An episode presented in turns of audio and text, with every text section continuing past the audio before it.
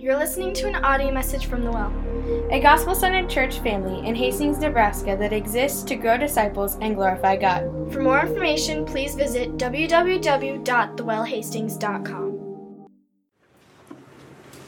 Luke 24, verses 13 through 27.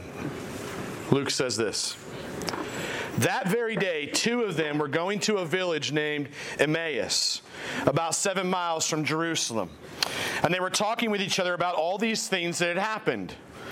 While they were talking and discussing together, Jesus himself drew near and went with them.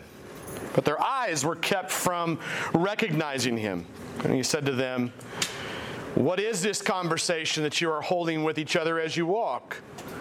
And they stood still, looking sad. Then one of them, named Cleopas, answered him, Are you the only visitor to Jerusalem who does not know the things that have happened there in these days? And he said to them, What things? And they said to him, Concerning Jesus of Nazareth, a man who was a prophet, mighty indeed in word before God and all the people. How our chief priests and rulers delivered him up to be condemned to death and crucified him. but we had hoped that he was the, the one to redeem Israel. Yes, and besides all this, it is now the third day since these things happened. Moreover, some women of our company amazed us. They were at the tomb early in the morning, and when they did not find his body, they came back saying that they had even seen a vision of angels who said that he was alive. Some of those who were with us went to the tomb and found that just as the women had said, but him they did not see. And he said to them, Oh, foolish ones, and slow of heart to believe all that the prophets have spoken. Was it not necessary that the Christ should suffer these things and enter into his glory? And beginning with Moses and all the prophets, he interpreted to them all, he interpreted to them in all the scriptures the things concerning himself. Let's pray. Father, thank you for this portion of Luke's gospel and for this picture that you have painted of what it looks like to be a couple of weary, discouraged, disappointed, and maybe even depressed, maybe, maybe fearful travelers. These as these two disciples travel down this road, Lord, I sense and I feel like I find myself in their shoes. Weary, scared, discouraged, and even maybe confused. I imagine, Lord, that I'm not the only one that walks in this morning with some of those feelings deep within my heart or my soul.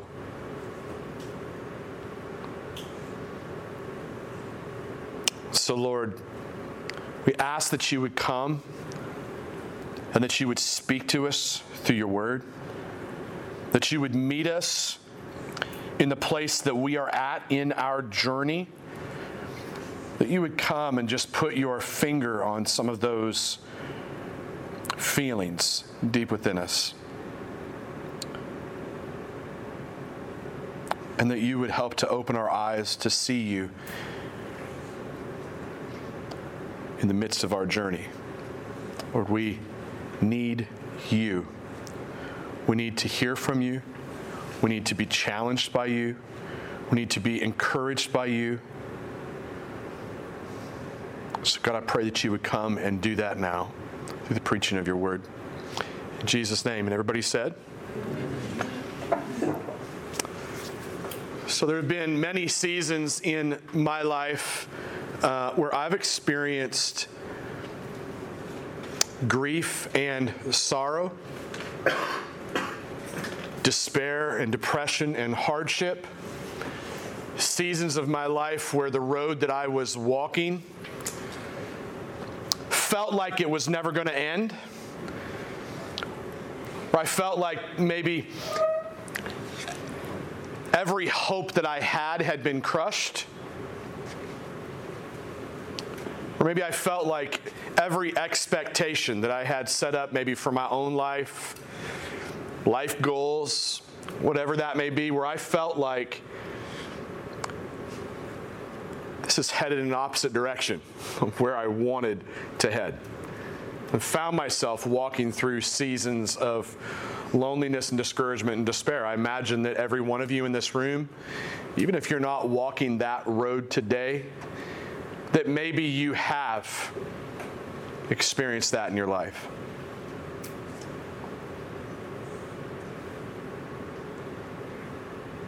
Maybe you had expectations set up for yourself, then you failed to meet those expectations. Maybe you hoped and wished that you would be at a different place in your life at your age. Maybe you wish that your marriage would be in a different place or that your kids would be in a different place. Your expectation was here, and what actually happened in your life measured somewhere on the scale down here, and you were left in somewhere in between there, very discouraged or completely oblivious, right?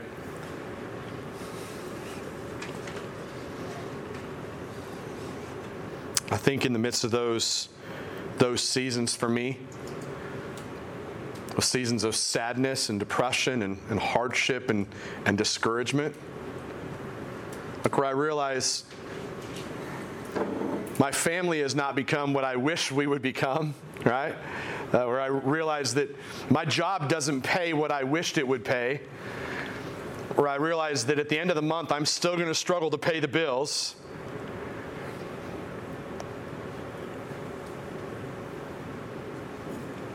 When I hit those seasons and I become confused and bewildered, um, when it feels like my hope is crushed. I think it's in those seasons where what I need to catch the most and what I hope you guys would see too, and that you would catch the most, is the message of the gospel. That you would catch the actual point of the message of the gospel. I think in the midst of those seasons, right, of our lives, whatever those journeys have looked like for you, um, I think that what we need is we need the Lord to come and to remind us of Jesus' life, death, and resurrection. Because that message of Jesus' life, his death and his resurrection trumps all other gospels, all other false gospels that you and I so easily and foolishly fall into believing like someone falls in a hole in the middle of the dark. It's easy to fall into believing false gospels. I want you to just think for a minute about the word gospel. I oftentimes ask people, what is the gospel? You want to know what the most common answer is I get? It's the Bible. And in one sense, that's true. In one sense. In one sense, that's true. The reality is that the Bible communicates the gospel, right? And it may seem like maybe I'm warring on something that may not seem very important. But if my answer is just this simplistic, the gospel is the Bible, and that's my explanation, how easy do you think it is for me to fall into believing false gospels? Because is there anybody in this room that knows this entire Bible word for word? So, so then, really, what is the gospel then, right? The meaning of the word gospel is good news. That's one very simple way to explain when someone asks you, hey, What is the gospel? Well, the gospel is good news. Oh, well, what's the good news then? that would be a natural follow up question to that question what is the gospel? And this conversation may cause some of you to feel really uncomfortable as we're having it, right? Causes me to feel uncomfortable. The Apostle Paul, bounce away from Luke for a minute as we continue on this thread of the gospel, right? The point of the gospel. Why would I press this issue so much? I mean, if you do read the Bible and you read the book of Galatians, the book of Galatians is all about the message of the gospel and how Jesus is the point of the message of the gospel. Gospel means good news. It's not, hear me right, it's not merely the Bible, it is the message of the Bible. But, but what is the point of that message? When you and I arrive at the Bible and the message of the gospel, here's what we often do. We make ourselves the point of the gospel. What does Jesus do for me? What does the Bible say to me? What does the Bible mean to me? What is God going to do for me? What is God going to give me? We make ourselves the point of the gospel rather than Jesus. And so then what we do is, as a byproduct of that, is we begin to believe in false gospels. There's, there's enough bad news for us in our lives. Wouldn't you agree? That the journey that you walk is full of enough bad news that, that it's actually very hard for us. Maybe you disagree, but I think that most of you would agree. Very hard for us to walk a single day without hearing some tidbits of bad news. So then, what does that do inside of us when we hear bad news, right?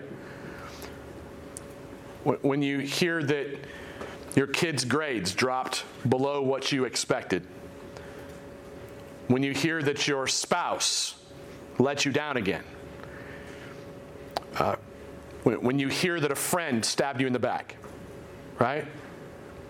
When you hear that someone close to you died, right? Bad news um, makes its way into our lives every day. Like you can't hide from it. You could go try to hole, hide in a dark hole, I suppose, and pretty soon you'll be facing the bad news that you're in a dark freaking hole and you've got no air to breathe. So, what would be the good news if you were in a dark hole and couldn't breathe? What would be good news to you at that point? What do you think? Somebody can answer me if you'd like to answer.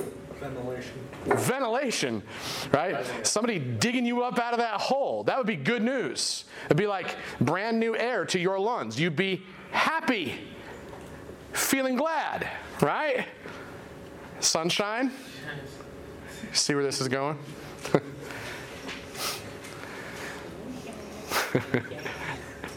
love the Gorillaz. I, I, don't know why, but I happen to love that gorilla song.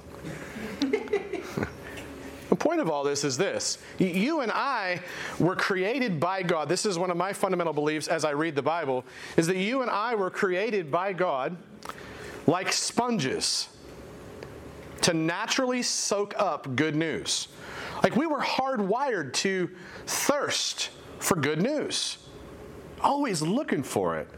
Like, I can only watch Fox News for so long before I got to change the channel and look to CNN or CNBC or NBC or any other news channel, right? At times.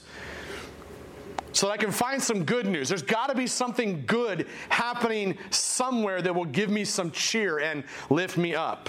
Ever guys ever hang out with someone who all all that they do, literally, all they do the entire time you're around them is one bad, depressing freaking story after the next, right? And what, what do you naturally want to do, most of you? You want to go away. Want to get away from anybody ever been that person? All of us, I'm sure, right? In seasons. We're all probably guilty of that. But why do you want to get away from said person who is only sharing sad stories? You imagine this story as we get into it here in a minute. Seven flipping miles walking in your flip flops. right? Sharing this sad story over and over again. That's all it is. Kind of like Eeyore. Anybody ever watch Winnie the Pooh? He's the most depressing character I ever It's the most depressing character on TV, right? Just walks along, head down low, ears flopping back and forth. I don't know, right? I'm Eeyore.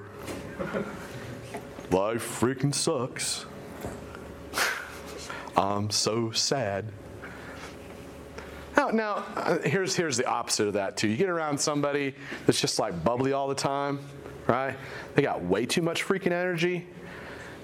Bad things happen in their lives, and it's like, oh, screw it, no big deal, oh, fine, good, right? You're like, you're chemically freaking imbalanced, go get some drugs, okay? Because life is happening, and you're not even recognizing that you just cut your freaking arm off. Hello, right? You got those friends too, right? Probably been there a few times, just totally freaking oblivious to the hard things that are going on. And when your life spins out of whack, you're not going to go talk to somebody who is completely oblivious to pain and suffering, right? You want to go sit with someone who has experienced sadness. You want to sit down with someone who can have compassion on you, can empathize with you, can say, Yeah, yeah, bro, yeah, sis, I, have had my hopes crushed completely too. That's who you want to run to, right? You want some encouragement. You want to be reminded, I, I'm not alone in this journey. That's what you want. So we are, we are hardwired. Big point in all this. Hardwired by God when He created us to be seekers of the good news. It's just the question for all of us is this Where are you looking for good news at? Where are you looking for good news at? What do you think will actually bring encouragement to your life? let me ask this question another way. What do you actually believe you can pursue or attain or get that will be life giving to you?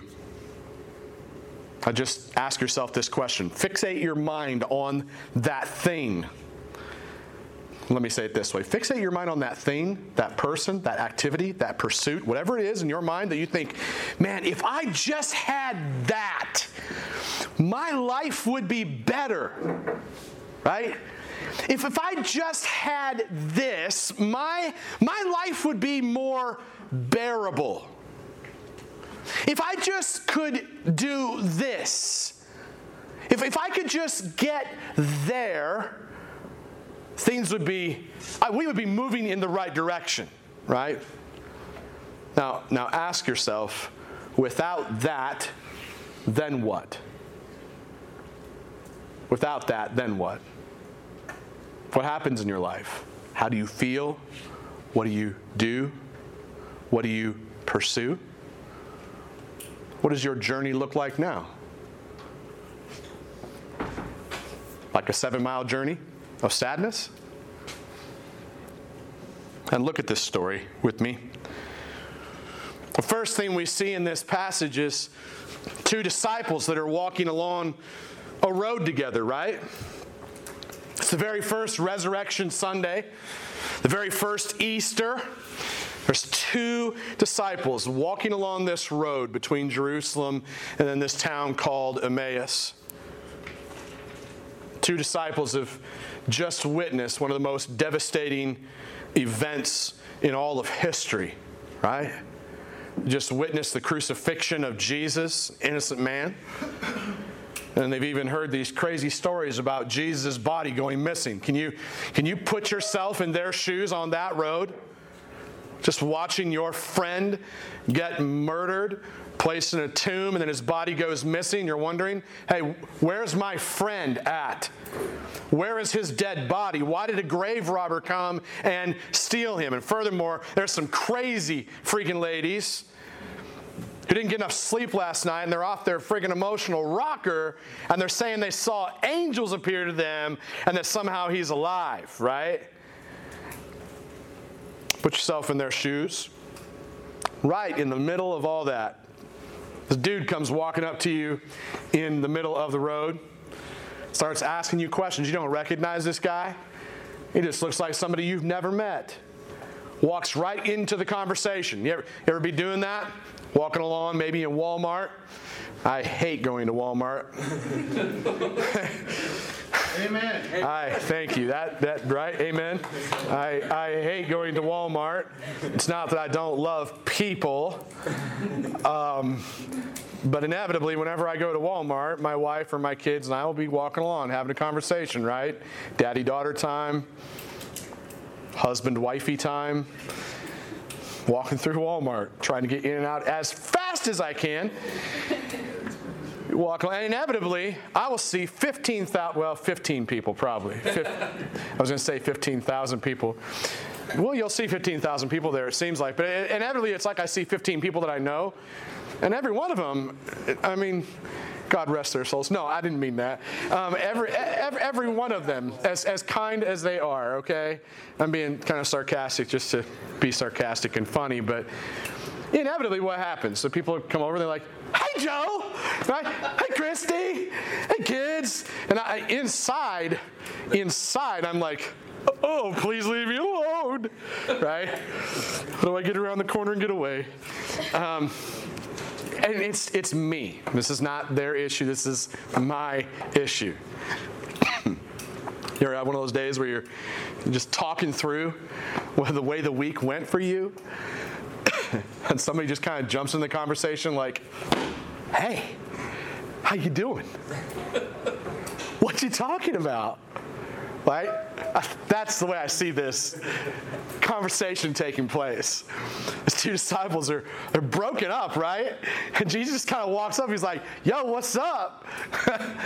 and it's like, Jesus, quit playing games, right? Like we're sitting on the outside of this. They have no clue who he is. And as we're watching this, because we know the story, we kind of know where this goes, right? We, we've been singing about this. We've been preaching about this the last couple weeks. We know Jesus is alive. The text tells us their eyes just weren't opened to see him, and yet it's kind of just there, sticking his finger in the mix, and just mixing things up, right? Like, even though Jesus knows every thought, every word, every emotion, of every season of our lives. Like sometimes I think that we think this. Sometimes I think like when we go through our seasons, whether it be our seasons of wrestling with sin, right? Or whether it be seasons of sadness, depression, hardship, whatever it may be. I think that we somehow think that like, oh, Jesus is in this box over here like I kind of got him packed up tightly, and I'm over here doing my thing, and, and I'm going to get through this, and then I'm going to go talk to Jesus later, maybe at church or gospel community, or when I open my Bible or something. And I, and I think we just we, we have this we have this strange way of forgetting that Jesus is everywhere, like always present, right? Like for those of you that are here, when you struggle with pornography, you know where Jesus is at? Standing right next to you right? That's what he's doing. And I think he's weeping. And for those of you that just struggle with depression and doubt and despair and worry, so Jesus hasn't left you there in that, right? Some of you have faced some really difficult seasons in your life, hard seasons, divorce, one person after the next. Where do you think Jesus is? It's right there. Steps right into the middle of that mess of our lives, right? Like there's something that's a little bit scary about that, like, oh crap, like uh, Jesus sees everything. Like even when I'm taking a shower, he sees everything. Yeah, I think he sees everything. Like that's, that's he's God, right? Here's put this another way. There's some comfort in this too. If Jesus didn't see everything, then he wouldn't have seen those horrifying seasons of your life where sin or pain was inflicted on you. And for some people, they're like, eh, eh, if, if God saw that, then why didn't he stop it? Right? Well, I don't know. I'll be really honest. I, wish I knew the answer to that question, but for me, because I'm not God, I, don't know the answer to that question, but I do know this. Well, I could spend the rest of my life asking, why did God allow that painful thing to happen to me? I could spend the rest of my life asking that question that only God alone could answer, right? I, I could ask that. Maybe it's just the wrong question. Maybe I should maybe I should just sense a deep sense of comfort that God did see that pain in my life, that I, I wasn't alone, right? And maybe I should just fight to hold on to that because that, that feels like good news, doesn't it? Doesn't that feel like good news? Like God saw that. He, he knew that. You weren't alone. He didn't leave me. He didn't forsake me. I wasn't by myself. He was here. He didn't stop it. I don't know why, but He was here. He empathizes with me. He knows. Like there's some comfort in that for me. Because there's a lot of things that have happened in my life, I assume all of you just can't explain, right? So though Jesus knows all things, sees all things, he's still here. He still steps into the mess of our lives and shows us his compassion. In the midst of that, what he does is he kind of asks us to bare our souls to him. What do we have a tendency to do in the midst of pain and suffering? hide, right? Pretend, fake it. So we do. Jesus steps in the middle of that and says, Hey, what's going on? That's kind of crazy because as he asks these two disciples this question, it actually stops them dead in their tracks. I'm not quite sure up until this point, until Jesus asked the question, and, and some of you have experienced that, I think we just had this conversation this week. Like that question that gets dropped where you're like, oh crap, did you just ask that question?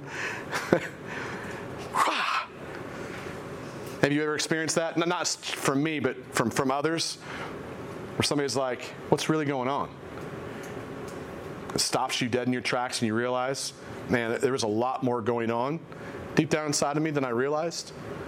Like Jesus is really good at this. Verse 17. He said to them, What is this conversation that you've been having? It's kind of it's kind of a funny way of word. What is this conversation that you are holding with each other as you walk? And they stood still looking sad. That's what Luke tells us. Jesus asks the question that, that brings their emotions and their feelings to the forefront. Like your feelings can tell you a lot about the condition of your soul, okay? My biggest encouragement to us would be spend a little bit more time putting words to what you feel and why you feel. Because it gives you a a real strong indicator, like a big fat freaking arrow pointing to the good news that you're seeking. Feelings are really important. They point you to what you're actually hungering and thirsting for. That's kind of what's happening with these two disciples as they're walking down the road. Jesus steps in and asks them a question that points right at what they're feeling. In the second movement of this, uh, of this passage, uh, one of the disciples named Cleopas, Cleopas tells this very sad story, right? Stories of our lives are powerful, powerful indicators of what's going on deep down inside of us. And in this case, in the passage, there's this disciple named Cleopas, right? And what Cleopas does is he retells the story of what had taken place over the last few days. Uh, most commentators, uh, as they deal with this portion of the scripture, they call this Cleopas's gospel. That's what they call it. This is Cleopas's good news, if you could say, but it's really bad news as you as you look at it. It's actually a false gospel. I'll just let you know that from the start. The easy thing for us to do would be to read what Cleopas says and go, well, he just shared the gospel. And the answer is no, he didn't. It actually falls terribly short. And any gospel that falls terribly short is not the gospel, right? He does share some of the major key points of the gospel, I will say that. Some of the major key points of the biblical message of the gospel. He shares the good news of Jesus coming. That's good news that Jesus came. Shares the good news of Jesus preaching, the good news of Jesus doing miracles, the good news of Jesus being handed over to a religious crowd to be cru- crucified. This is good news if you understand why he was handed over. He even shares how Jesus' body is missing and how the angels have said that he has been resurrected. Like all the basic points are there, but something is really wrong with the message, okay? Something is really wrong with what Cleopas is saying. And the indicator that tells us something's wrong, verse 21. Look at what Cleopas says. Listen to, listen to his words. We had hoped that he was the one to redeem Israel. sounds like we're on a good track, doesn't it, as you read those words? We had hoped that he was the one to redeem Israel. Yes. And besides all this, it is now the third day since these things happened. There's something wrong with what he's saying. They do not yet recognize that Jesus is alive. Their, their, their hopes of redemption was not the same hope of redemption that the gospel gives us. The kind of redemption, or you could say salvation, that these disciples were looking for here, that they were hoping in, it was merely physical. That they would not be sad. They would not have said, uh, We hoped that this Jesus would redeem us. They would be full of joy had they believed the true gospel had they actually gotten the point of the gospel, right? They would have been full of joy in these moments. They wouldn't have said, We had hoped that Jesus would redeem us. They would have said, He's alive, He's redeemed us. We're saved. We're justified. There's, there's nothing else for us to hope in, right? That they didn't say that. It's not what they said. It's, it's a key. Oh, it's so key. It's so key for our own hearts.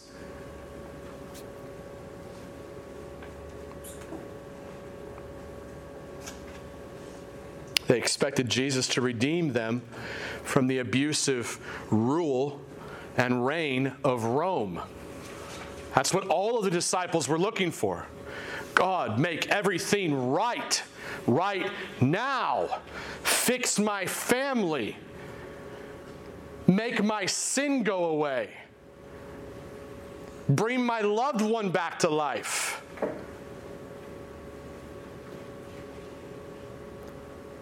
Make my friend come back. Help my paycheck to get bigger. Bring me the husband or the wife that I've always wanted. They were looking for, they were looking at right now. I had hoped that Jesus would do this now. Their hope was in a false Messiah. They knew more Bible passages than you and I.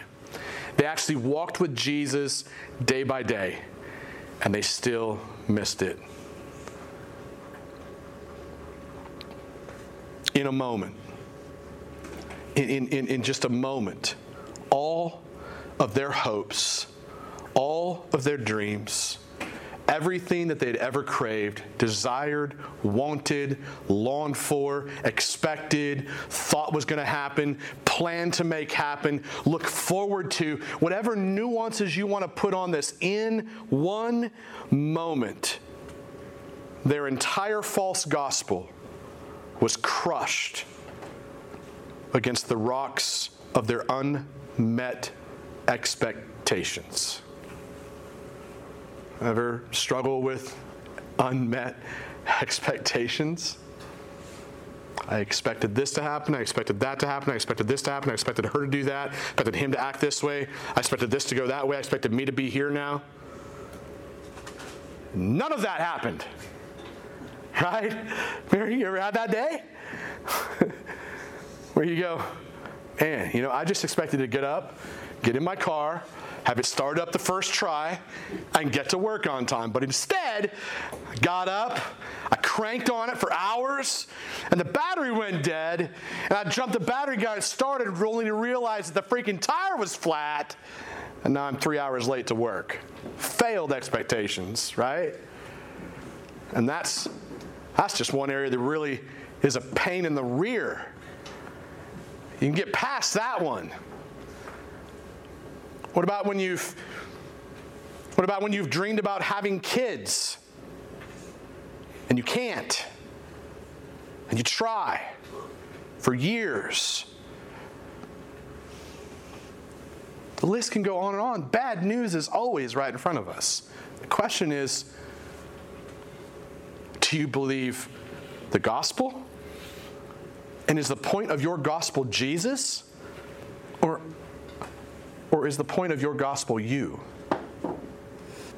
Ever have that moment? Ever had that epiphany where you realize, crap, I think about myself so much that I became the point of my own gospel. All the good news in my life happens to revolve around me getting what I wanted. ever had that epiphany in that moment? That's, that's freaking crushing, isn't it? Are there at least two or three others here that have had that along with me? I'm, I'm not the only one, right? Okay? Can I just say this? When you had that moment, I'm not, because I'm not beating us up for that, really. That's God's kindness to you. As painful as that moment was, right? That was God's kindness to you.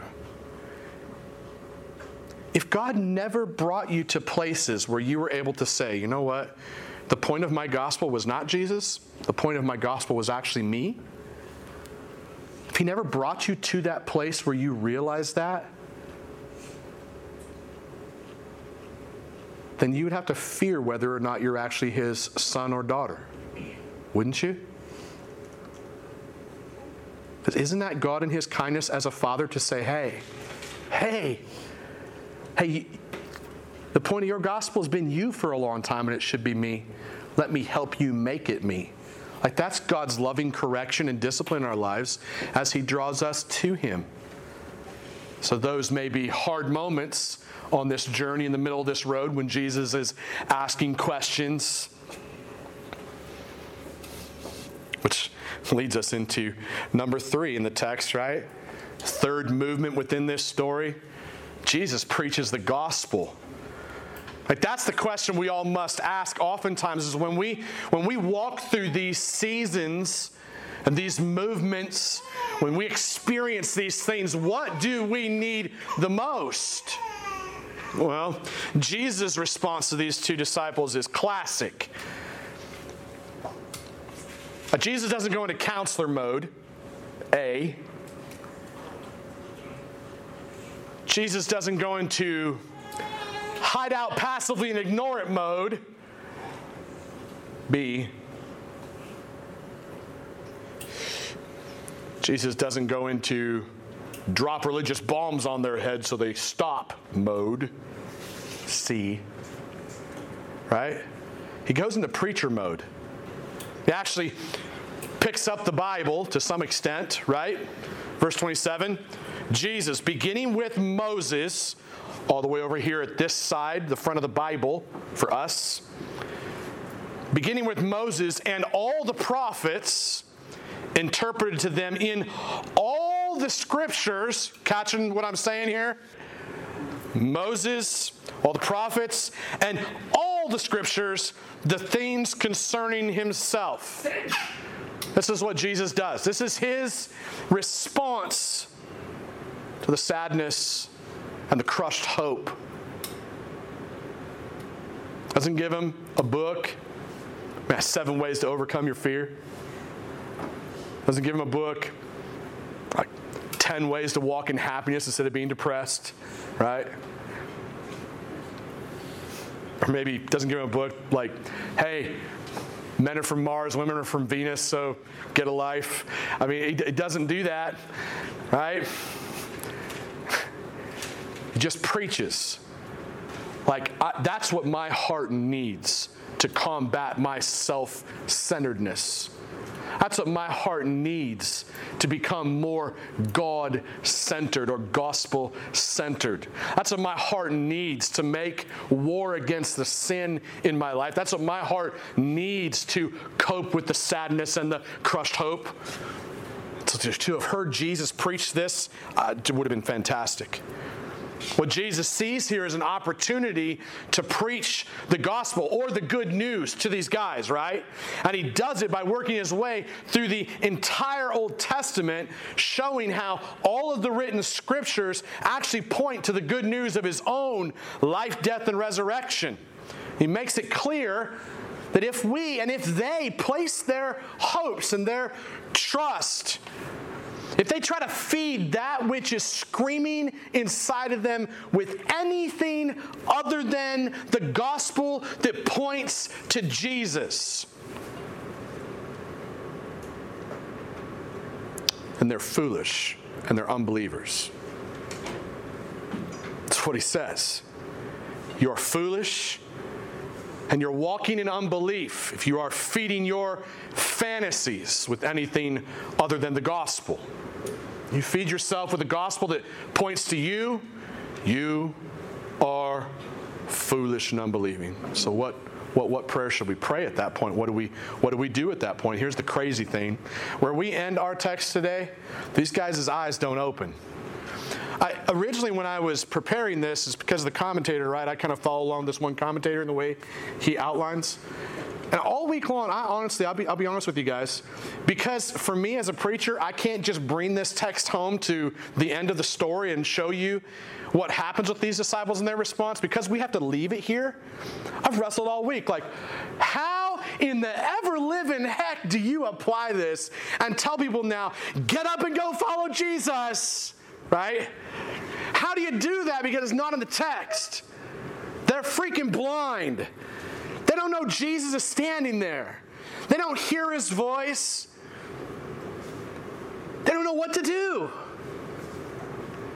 And, and then it hits me this morning as we're driving back. Got up out of bed at 5:30 this morning and drive back here.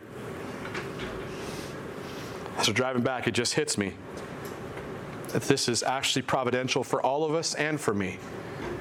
Let's just ask yourself how many seasons of life do you walk through where you're absolutely blinded? How do you know you're not in that season right now? I think the deep prayer is that God would open our eyes, open our hearts, right? Give us a new hope. Preach to us a fresh gospel, the gospel. One commentator makes it very clear that without the resurrection, there is no true gospel. Paul says this over and over again as well. There's no good news whatsoever. Jesus didn't actually rise from the dead. Everything in this life is hopeless if Christ has not been victorious over Satan, sin, in the grave. If Jesus didn't beat Satan, sin, in the grave, we are left with a momentary hope that gets crushed on the rocks of unmet expectations. The good news is this when sadness stops you in your tracks, when your hope gets completely crushed, is in those moments that you and I can be encouraged by the truth that Jesus is the point of the gospel.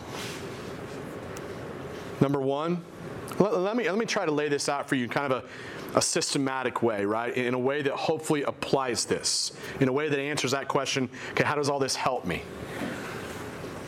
Number one, when sadness consumes you, try this. Try asking this question like, what's the story? Like, what's going on here? Like, what's, what's happening? And why am I so sad? Why, why do I feel sad? Like when you get the call that the illness is terminal, right? Like when your best friend stabs you in the back, when your marriage falls apart, when your bank account goes negative, when you lose your job, when, when, when, when your children rebel, when your loved one dies, when, you go to sleep lonely again, and when you struggle with that sinful pattern again, when these things start to happen and you start to feel sad, just stop and ask, What's the story? What's going on? Where am I at in the story right now? Am I like an hour in, five minutes in, near the end? What, what's happening in the story right now? And why am I sad? Number two, when your hope feels crushed, when it just feels like there's no end in sight, when it feels like this is never going to end, when it feels like nothing is ever going to quench this thirst or this hunger that I have inside of me. Ask this. Ask, what expectations did I have? What expectations did I have that didn't get met? What good news was I looking for? What was I hoping would happen that didn't happen? And how does that point to trusting in a false gospel that has me at the center of it rather than Christ at the center of it? See, here's my and here's my concern. Here's here's my angst deep down inside. Here's my here's my concern. And, and I have to be the one to wrestle with this because here's here's what I have to remember. The point of the good news for me is not you guys doing what I just told you to go do.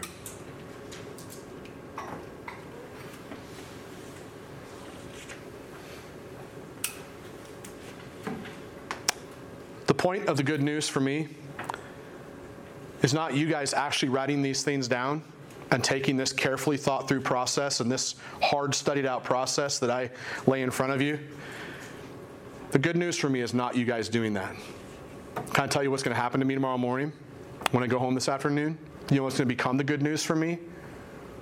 Believing that you guys will actually take this stuff and put it to use. Are, are you following me in my own struggle?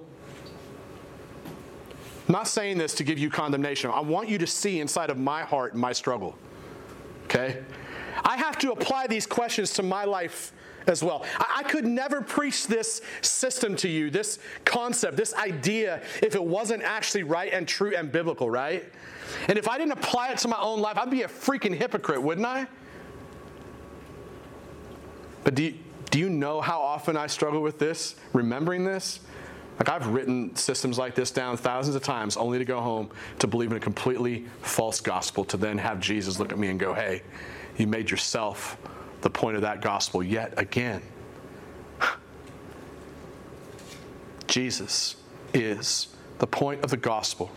And when the wheels fall off the bus of your false gospels and my false gospels, what do we need the most? To be reminded, to be reminded that Jesus is the point of the gospel. So when your hope feels crushed, ask, what expectations did I have? What good news was I looking for? And I'll tell you this if you don't ever stop and ask these questions, you'll just continue headlong right off that cliff. Unless God stops you before you head off that cliff. You got to stop and take the time and let your soul do work. Take that long walk for seven miles. Let Jesus drill these questions into you, right? That would be fantastic. Don't just walk out of here and just go back to pursuing that which you, you were pursuing before you walked in here today. Like the burden of accountability at this point is on you, right? To listen and to hear and to believe and to apply and to obey. But number three. Number three, remember the point of the gospel. Been driving this one home all day long. You must remember that Jesus is the point of the gospel. You and I are not the point of the gospel because you and I are broken, okay? If, if you and I or anything we want, and I say those words intentionally, chosen these words intentionally, if you or I or anything that we want, that goes all the way from a shoelace in your shoe to somebody in your bed tonight. If you or I or anything that we want is the point of our gospel, it's broken. It's broken. Your gospel is broken. There's no good news there. All those things will fail you. Thank God for His mercy, right, though? In the midst of this, thank God for His goodness and His kindness, that even in the midst of us acting like grief stricken, foolish, unbelieving children, that He still sends His Son to die and the tomb is empty today. And what does Jesus do with these guys? I mean, he turns to the Old Testament. It's the final piece that we'll walk through is that number one, just some practical things for you. Man, turn to the writings of Moses. Like in Genesis 22, Moses tells us the story of Abraham as he offers his son Isaac on the altar. This isn't just a cool story about Abraham and Isaac at the altar. This is actually the story of the resurrection and God's power over Satan's sin and the grave. This is the gospel in the Old Testament. Abraham is trusting in God to raise his son from the dead. Hebrews 11, 17 through 19 points that out to us. We learn that Abraham was a man of great faith. And his faith was in the power of God to resurrect the dead. Are any of you here that are dead? Is there anyone hearing this message whose heart is dead? Maybe he'd call you back to life right now. That's my hope. That's the hope I need to cling to. Is that God would resurrect dead hearts in this room and bring you back to life and breathe new life into you. And if, and if He can do it with Isaac in the Old Testament, and if He can do it with Jesus in the New Testament, and if He did it with me in my life because I got hit by a truck on a motorcycle one day, He can do it with you wherever you're at in your story. The question is when will He do that, right? Number two, you can turn to the writings of the prophets in the Old Testament as well. Man, the book of Jonah, the prophet, Will and I were talking about this this week quite a bit. The book of Jonah, the prophet, I'm not going to spend a lot of time there. And dude spent three days in the belly of the whale, right? Maybe more clearly put, in the belly of the sea monster. And after three days, dude comes out alive, gets spit out on a beach. What's the first thing that dude does? Preaches the gospel of repentance. This is what people do who come back to new life. They stop preaching messages that point to themselves and all their wants.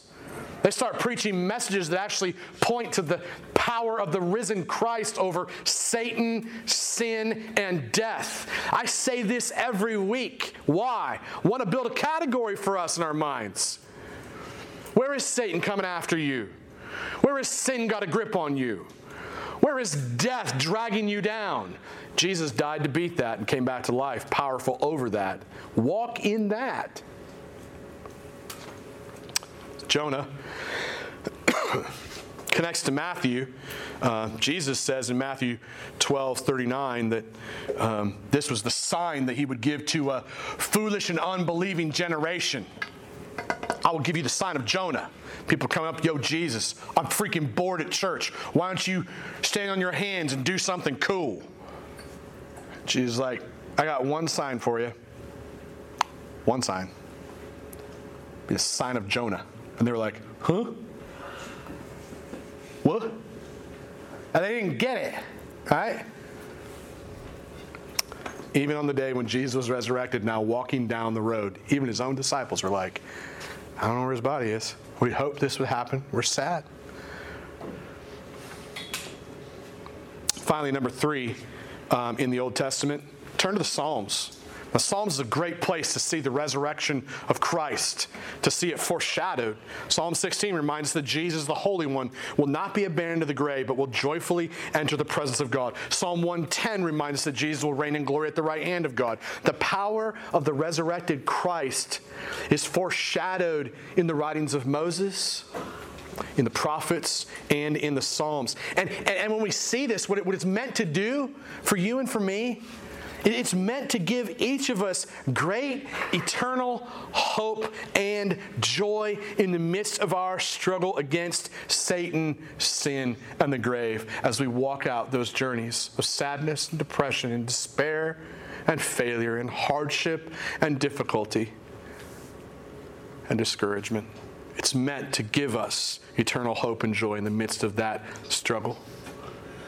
So, to conclude, I would say this and when sadness, for me, when sadness overwhelms me, when my hope is crushed by expectations that don't get met, what I need to remember the most, and what I, I think y'all need to remember the most too, is that Jesus is the point of the gospel. Like there have been many seasons in my life where I have faced and experienced devastating grief devastating disappointment, devastating despair, devastating sorrow, devastating depression, devastating loss, devastating pain.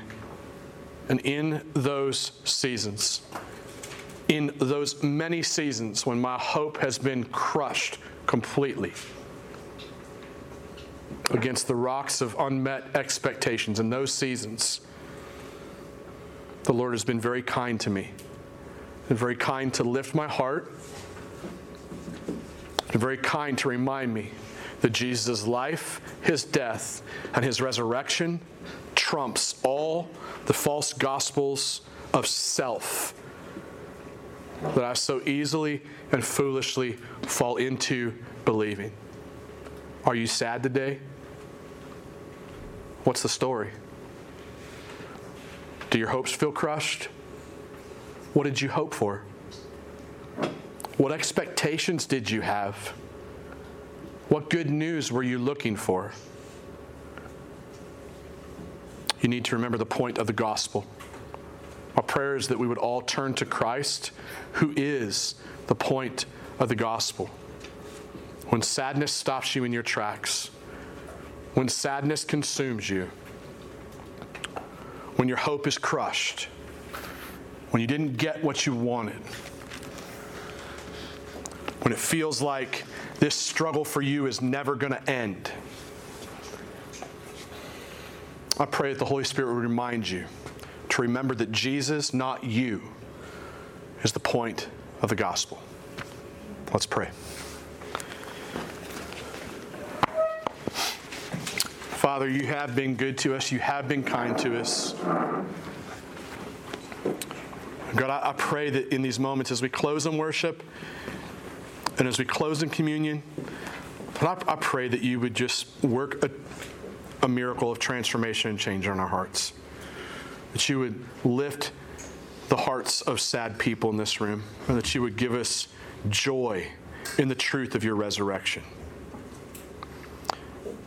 that you would bring healing and wholeness through the message of the cross, the broken body of Christ, the shed blood of Christ, that you would remind us that that was done because of your great love for us. Pray that you would do that and trust you to do that now. In Jesus' name. Everybody said?